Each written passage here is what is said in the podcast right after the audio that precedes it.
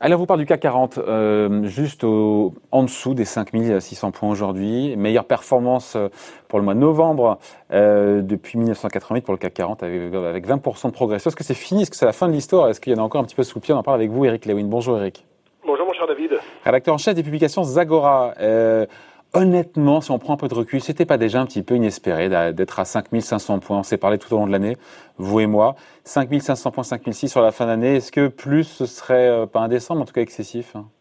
Bah écoutez non parce que euh, en fait quand on regarde depuis le début de l'année là on se gargarise parce qu'on vient de gagner 20 à 25 en ligne droite. Mais depuis le début de l'année on, on, fait encore euh, 7%, sur, sur le CAC 40 Combien? Et puis vous savez c'est sûr que s'il n'y avait pas eu ces espoirs de vaccin euh, je vous aurais dit on est dans une espèce d'hystérie euh, collective et les marchés vont retomber. La grande problématique c'est qu'on sait qu'il va y avoir euh, des vaccins, que ce soit Pfizer, Moderna, alors AstraZeneca c'est peut-être un petit peu plus compliqué, mais donc c'est cet espoir qui fait vivre les marchés. Vous avez vous avez une conjonction de, de, tellement d'événements en ce moment, c'est qu'on a du mal à être euh, baissier sur les marchés. Je commentais hier l'actualité sur une sur une chaîne concurrente, si vous me permettez cette expression, et le marché perdait 1,4%, et j'étais persuadé qu'on allait entamer enfin une consolidation pour aller vers les 5150, 5200 points.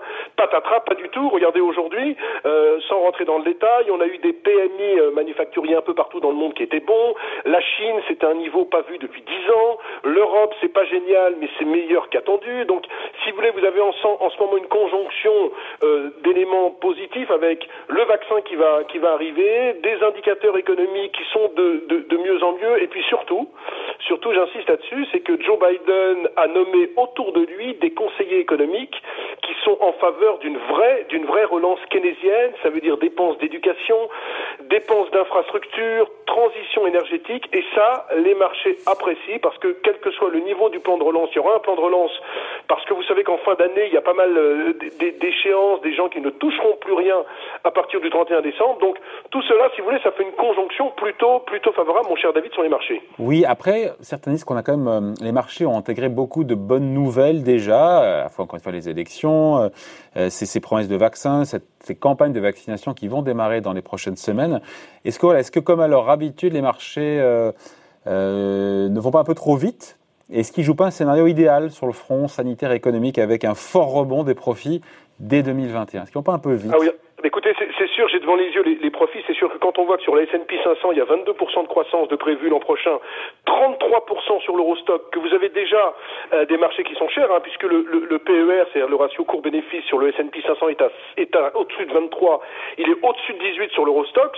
Donc c'est vrai qu'on se dit, les marchés vont un petit peu trop vite. Maintenant, il est évident que si on trouve ce fameux vaccin, eh bien la reprise économique sera peut-être beaucoup plus forte qu'attendue et donc toutes les estimations de croissance de bénéfices qu'on avait vont être revues à la hausse. Regardez ce qui se passe depuis, depuis quelques semaines.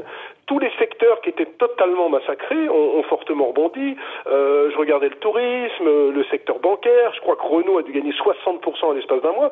Bref, c'est vrai qu'il y a de l'optimisme. Il faut dire quand même que c'était euh, des valeurs, David, qui avaient été euh, complètement, complètement massacrées. Je regardais par exemple, vous aviez la compagnie des Alpes tout à l'heure. Moi, je regardais Pierre et Vacances euh, ce matin. Pierre et Vacances, c'est quand même une valeur qui, il y a 5 ans, euh, était quasiment à 50 euros. D'accord? Là, elle a fortement, elle a fortement baissé. Elle vient de reprendre 50%, mais elle n'est qu'à 14 euros.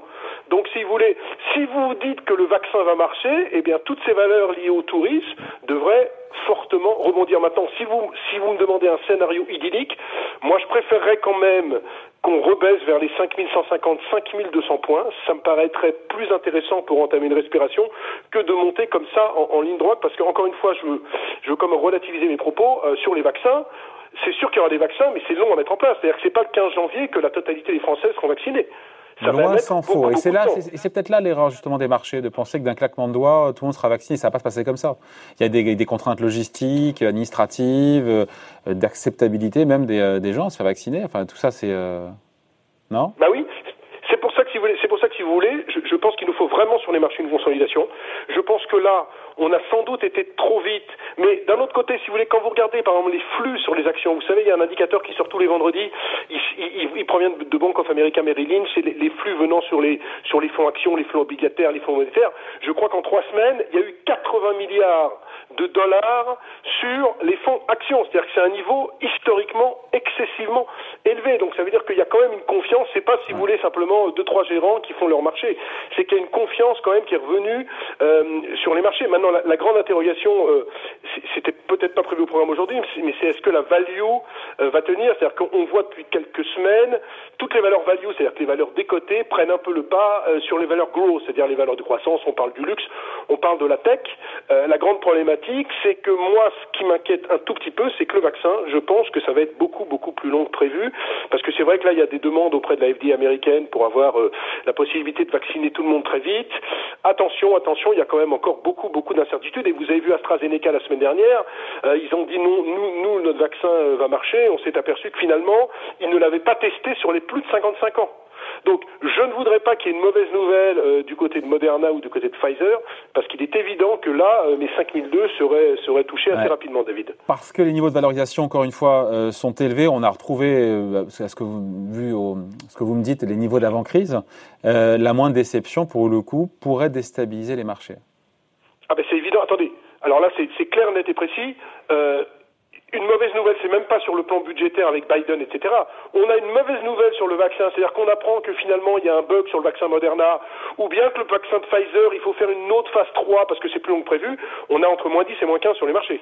C'est-à-dire que ça, c'est évident, c'est-à-dire que le marché a explosé à la hausse, alors vous allez me dire oui, Biden a été élu, Trump ne conteste pas. Ok, c'est un point positif, mais s'il a explosé à la hausse et si les fonds sont venus sur les actions, c'est parce qu'on se dit ouf, on va sortir de cette crise sanitaire avec ces vaccins. Il est bien évident que si on a un impondérable sur les vaccins, David, je, je signe avec vous, les marchés repartent à la baisse et repartent violemment à la baisse et vous pouvez shorter du Renault, vous pouvez shorter du Air France, vous pouvez shorter des bancaires, vous pouvez shorter bref tout ce qui est value.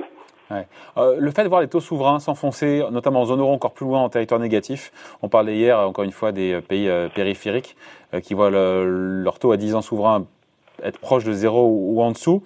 On se dit que ça, ça soutient évidemment les indices boursiers. Donc quand on parle de forte valorisation des marchés actions, il faudrait aussi, en contrepartie, parler de la forte valorisation aussi des marchés obligataires avec des taux encore plus bas. Bah oui, parce que quand vous voyez le, le, 10 ans allemand qui doit être à moins 0,60, moins 0,70. C'est vrai que, vous savez, il y, a, il y a deux formules, TINA, c'est-à-dire qu'il n'y a pas d'autre alternative, et FOMO, c'est-à-dire la, la, peur de, de manquer la hausse sur les marchés. Fear of missing out. Exactement, vous avez un, un, accent bien meilleur que moi en anglais, c'est pour ça que j'ai pas osé le prononcer. Mais, mais, mais, quand vous voyez ces deux acronymes, en fait, c'est ce qui soutient euh, les marchés, c'est-à-dire qu'est-ce qu'on a vraiment envie d'aller sur le marché obligataire. Maintenant, il faut, moi, je suis un petit peu sur la zone euro, peut-être un petit peu plus méfiant quand même, même si les indicateurs du jour sont bons. C'est que moi, mon feeling quand même, c'est qu'on sera en récession au quatrième trimestre sur la zone euro. Euh, le premier trimestre risque de ne pas être euh, très bon parce que la pandémie est quand même encore là euh, en Europe. Hein. On, oublie, même si les indicateurs économiques sont, sont bien meilleurs. Autant, si vous voulez, sur la Chine, on a une croissance et on voit qu'il repart très fortement. Autant, ça tient encore sur les États-Unis. Sur l'Europe, c'est un peu le parent pauvre du monde économique avec l'Amérique du Sud, bien évidemment. Et donc, à mon avis, les taux d'intérêt réels vont rester négatifs encore très longtemps. Et ça, évidemment, c'est un soutien sur les marchés parce que très franchement, est-ce que vous, vous avez envie d'acheter du Bund avec un rendement sur 10 ans à moins 0,60, je suis pas sûr. Alors si vous êtes un assureur, vous êtes obligé, ça c'est une autre considération. Mais dans le cas présent, je pense que les actions, c'est pour ça qu'elles conservent un potentiel de progression. Moi, je pense qu'on verra, euh, et je m'engage 6000 points au cours du premier trimestre 2021, euh, à condition bien entendu que ce vaccin marche, que ces vaccins marchent. Maintenant là, je plaide plutôt, et je mouille ma chemise, comme on dit euh, dans le langage footballistique, puisque vous adorez le football, je mouille ma chemise pour un CAC qui irait plutôt vers des 5002, 5250, qui soufflerait après son envolée. Bon, croyez-moi, on a bien noté tout ça, et on reviendra vers vous le moment venu. Avec plaisir, cher David. Merci Eric. Eric Lewin, rédacteur en chef des publications Zagora. Bonne journée, bye.